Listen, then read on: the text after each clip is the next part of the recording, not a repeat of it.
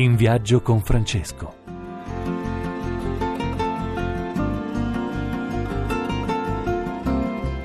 Buongiorno cari amici, ci troviamo sempre ad Assisi per la seconda puntata in viaggio con Francesco. Buona domenica.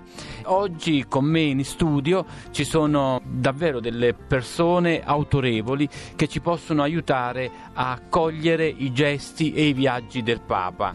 Il primo è Raffaele Crocco, direttore dell'Atlante delle guerre e dei conflitti nel mondo e noi sappiamo che Papa Francesco ci tiene e guarda con attenzione questi conflitti. Pace a te Raffaele. Buongiorno a tutti. Poi ci aiuterà Beppe Giulietti, presidente della Federazione della Stampa eh, Nazionale Italiana. Beppe, ciao.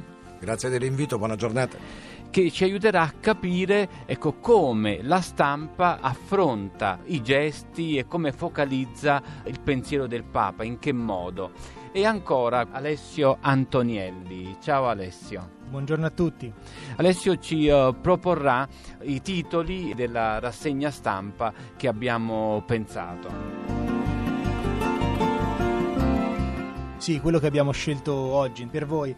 Eh, io comincerei subito, Padre Enzo, da Radio Vaticana e Cardinal Parolin Sostegno a piano Marshall per i cristiani in Iraq. Si parla della ricostruzione delle città e delle infrastrutture nella piana di Ninive, in Iraq con lo scopo di riportare le famiglie cristiane di quell'area nelle loro abitazioni, abbandonate a seguito dell'aggressione dei jihadisti, e di tre anni di occupazione militare da parte dello Stato islamico. Poi continuerei su avvenire, più o meno della stessa cosa, il piano di Ninive, Parolin, tutti i diritti anche ai cristiani. Sui giornali stranieri, il New York Times e Le Figaro si parla sempre di Iraq, eh, ma trattando il recente referendum sul Kurdistan e sulla separazione dall'Iraq. Ricordiamo che la regione del Kurdistan Kurdistan è eh, una delle regioni con il più alto numero di cristiani e molto vicina appunto alla piana di Ninive. Ma eh, proseguirei per allargare un po' la questione su Avvenire, dove in prima pagina c'è a aperte il Papa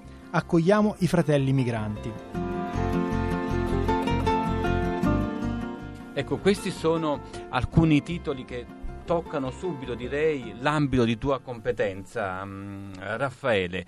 Allora, la prima mi pare uno sguardo sull'Iraq. Sì, lo sguardo sull'Iraq è sempre uno sguardo complesso, ormai da qualche anno sappiamo che la situazione è ufficialmente sotto controllo, in realtà totalmente fuori controllo da parte di chi tiene sotto occupazione militare di fatto il paese.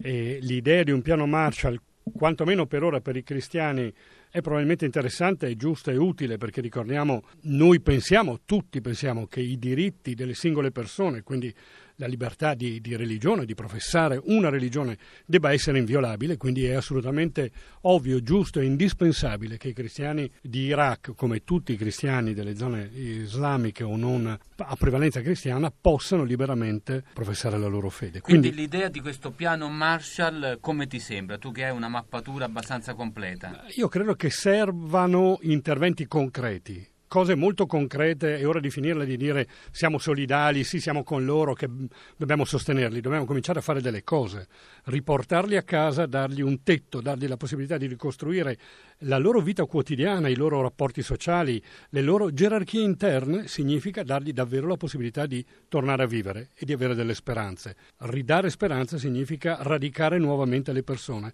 Dico questo perché è il collegamento con la seconda parte, quella con i migranti. I migranti esistono, non dimentichiamocelo, perché là dove vivono, là dove sono nati, non hanno più alcuna speranza. È molto semplice la ragione per cui la gente migra ed è la medesima ragione in ogni parte del pianeta. Ma è possibile aiutarli, come dice qualcuno, a casa loro?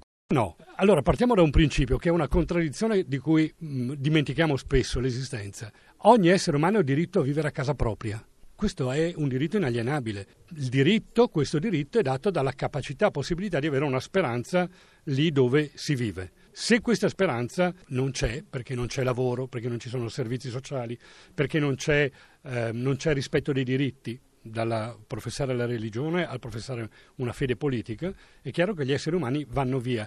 In Italia, per le stesse ragioni, tra il 1861 e il 1890 se ne andarono 10 milioni su 28 milioni di abitanti le stesse ragioni. Diamo un altro dato. L'anno scorso in uh, Italia sono arrivati 153.000 esseri umani più o meno da ogni parte del mondo, appunto perché non avevano speranza. Per la stessa ragione dall'Italia l'anno scorso se ne sono andati più o meno 120.000 italiani a costruire una vita altrove. Beppe, prima Alessio ci ha ricordato il titolo di avvenire A braccia aperte. Accogliamo i fratelli migranti. Eh, sono le parole di Papa Francesco. Ora ti chiedo se non è possibile aiutarli a casa loro, è possibile invece stargli accanto, aiutarli qui ora? No, no, ma è possibile aiutarli anche a casa loro. Certo. Intanto accogliendo anche un'altra proposta di Papa Francesco, non vendendo più le armi noi continuiamo a vendere le armi a tutte le fazioni in lotta per soldi che arrivano tutti nell'Occidente. Incominciamo a non vendere le armi, è una piccola cosa concreta. Per aiutarli a casa loro bisogna prendere risorse e spostare le risorse a casa loro e costerà moltissimo. Io penso che non ci sia alternativa. Chiunque non seguirà questa strada esporrà il mondo ad una guerra senza precedenti, dove non credo che ci saranno dei vincitori. Ecco, se posso semplicemente condivido assolutamente il pensiero di Giulietti e ricordiamoci che noi abbiamo anche, come dire, una base ideale rispetto a questa cosa, una base di costruzione che è un rapporto scritto nel 75 da un signore che si chiamava Willy Brandt, che nel 75, quindi più di 40 anni fa, diceva esattamente queste cose, cioè è necessario aiutare eh, far crescere in termini di mercato, di democrazia, di possibilità sociale tutti i popoli del mondo in modo armonico per riuscire a tutti quanti ad avere una speranza di futuro, altrimenti cominciamo a negarcela qui. Intanto ti chiederei due cose. Tu sei un esperto, mm, Raffaele. Eh, I dati, il Papa ha parlato di eh, guerra, di terza guerra mondiale a pezzi. Quante sono le nazioni in guerra? Perché Papa Francesco parla di eh, terza guerra mondiale a pezzi? Perché è diventato uno slogan, però molti forse non sanno i dati. In questo momento, eh, diciamo almeno per i parametri che usiamo noi per, come Atlante delle guerre per misurare le guerre, le guerre in eh, corso sono 34 più una dozzina di situazioni di crisi, mm, quindi 46 paesi coinvolti direttamente su 194 paesi esistenti al mondo, è un numero spaventoso davvero.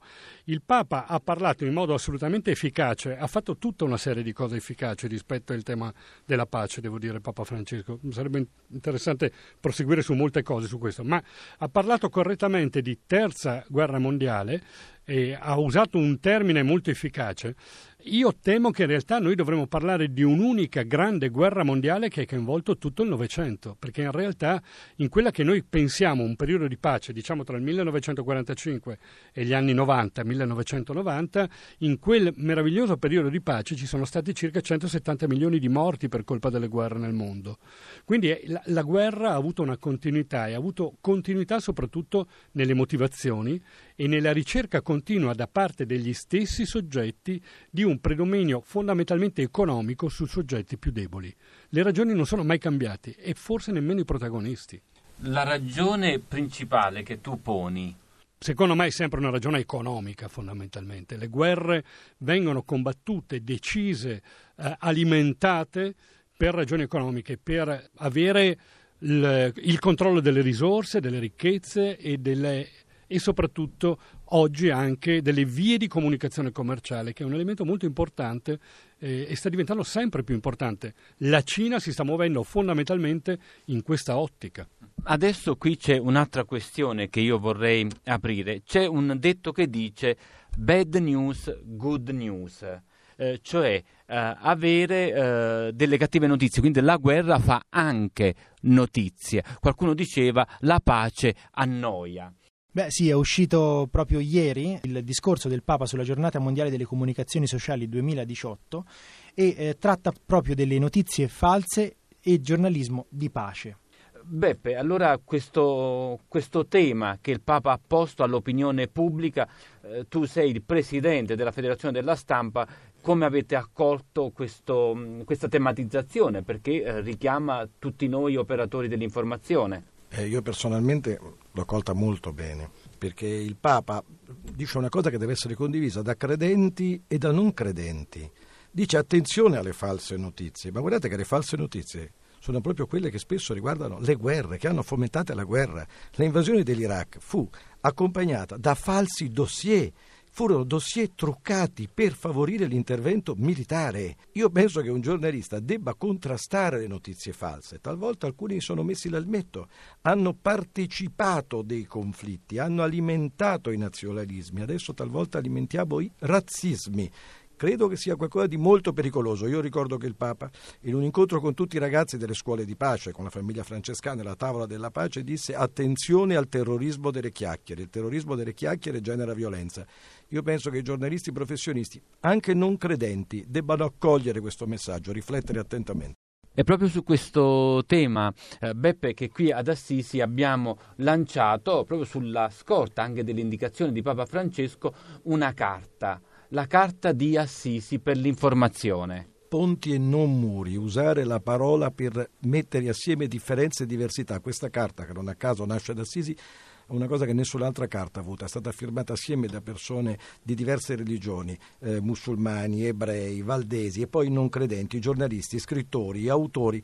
È una cosa senza precedenti, è il tentativo di dire sì, noi da oggi non parleremo solo male dei muri, ma ci batteremo anche del mondo della comunicazione per costruire i ponti. Io vorrei ricordare il primo principio di questo decalogo lanciato da Assisi, che direi quasi profeticamente ha, ha, anticipato, o meglio, ha approfondito il tema lanciato da Papa Francesco, la verità vi farà libri, notizie false e giornalismo di pace. Non scrivere degli altri, dice il primo punto, quello che non vorresti fosse scritto di te. Abituarsi a rispettare differenze e diversità. Questo è il primo punto della Carta di Assisi. Bene, io direi grazie Alessio per questi temi che ci hai scelto per la nostra rassegna su Papa Francesco.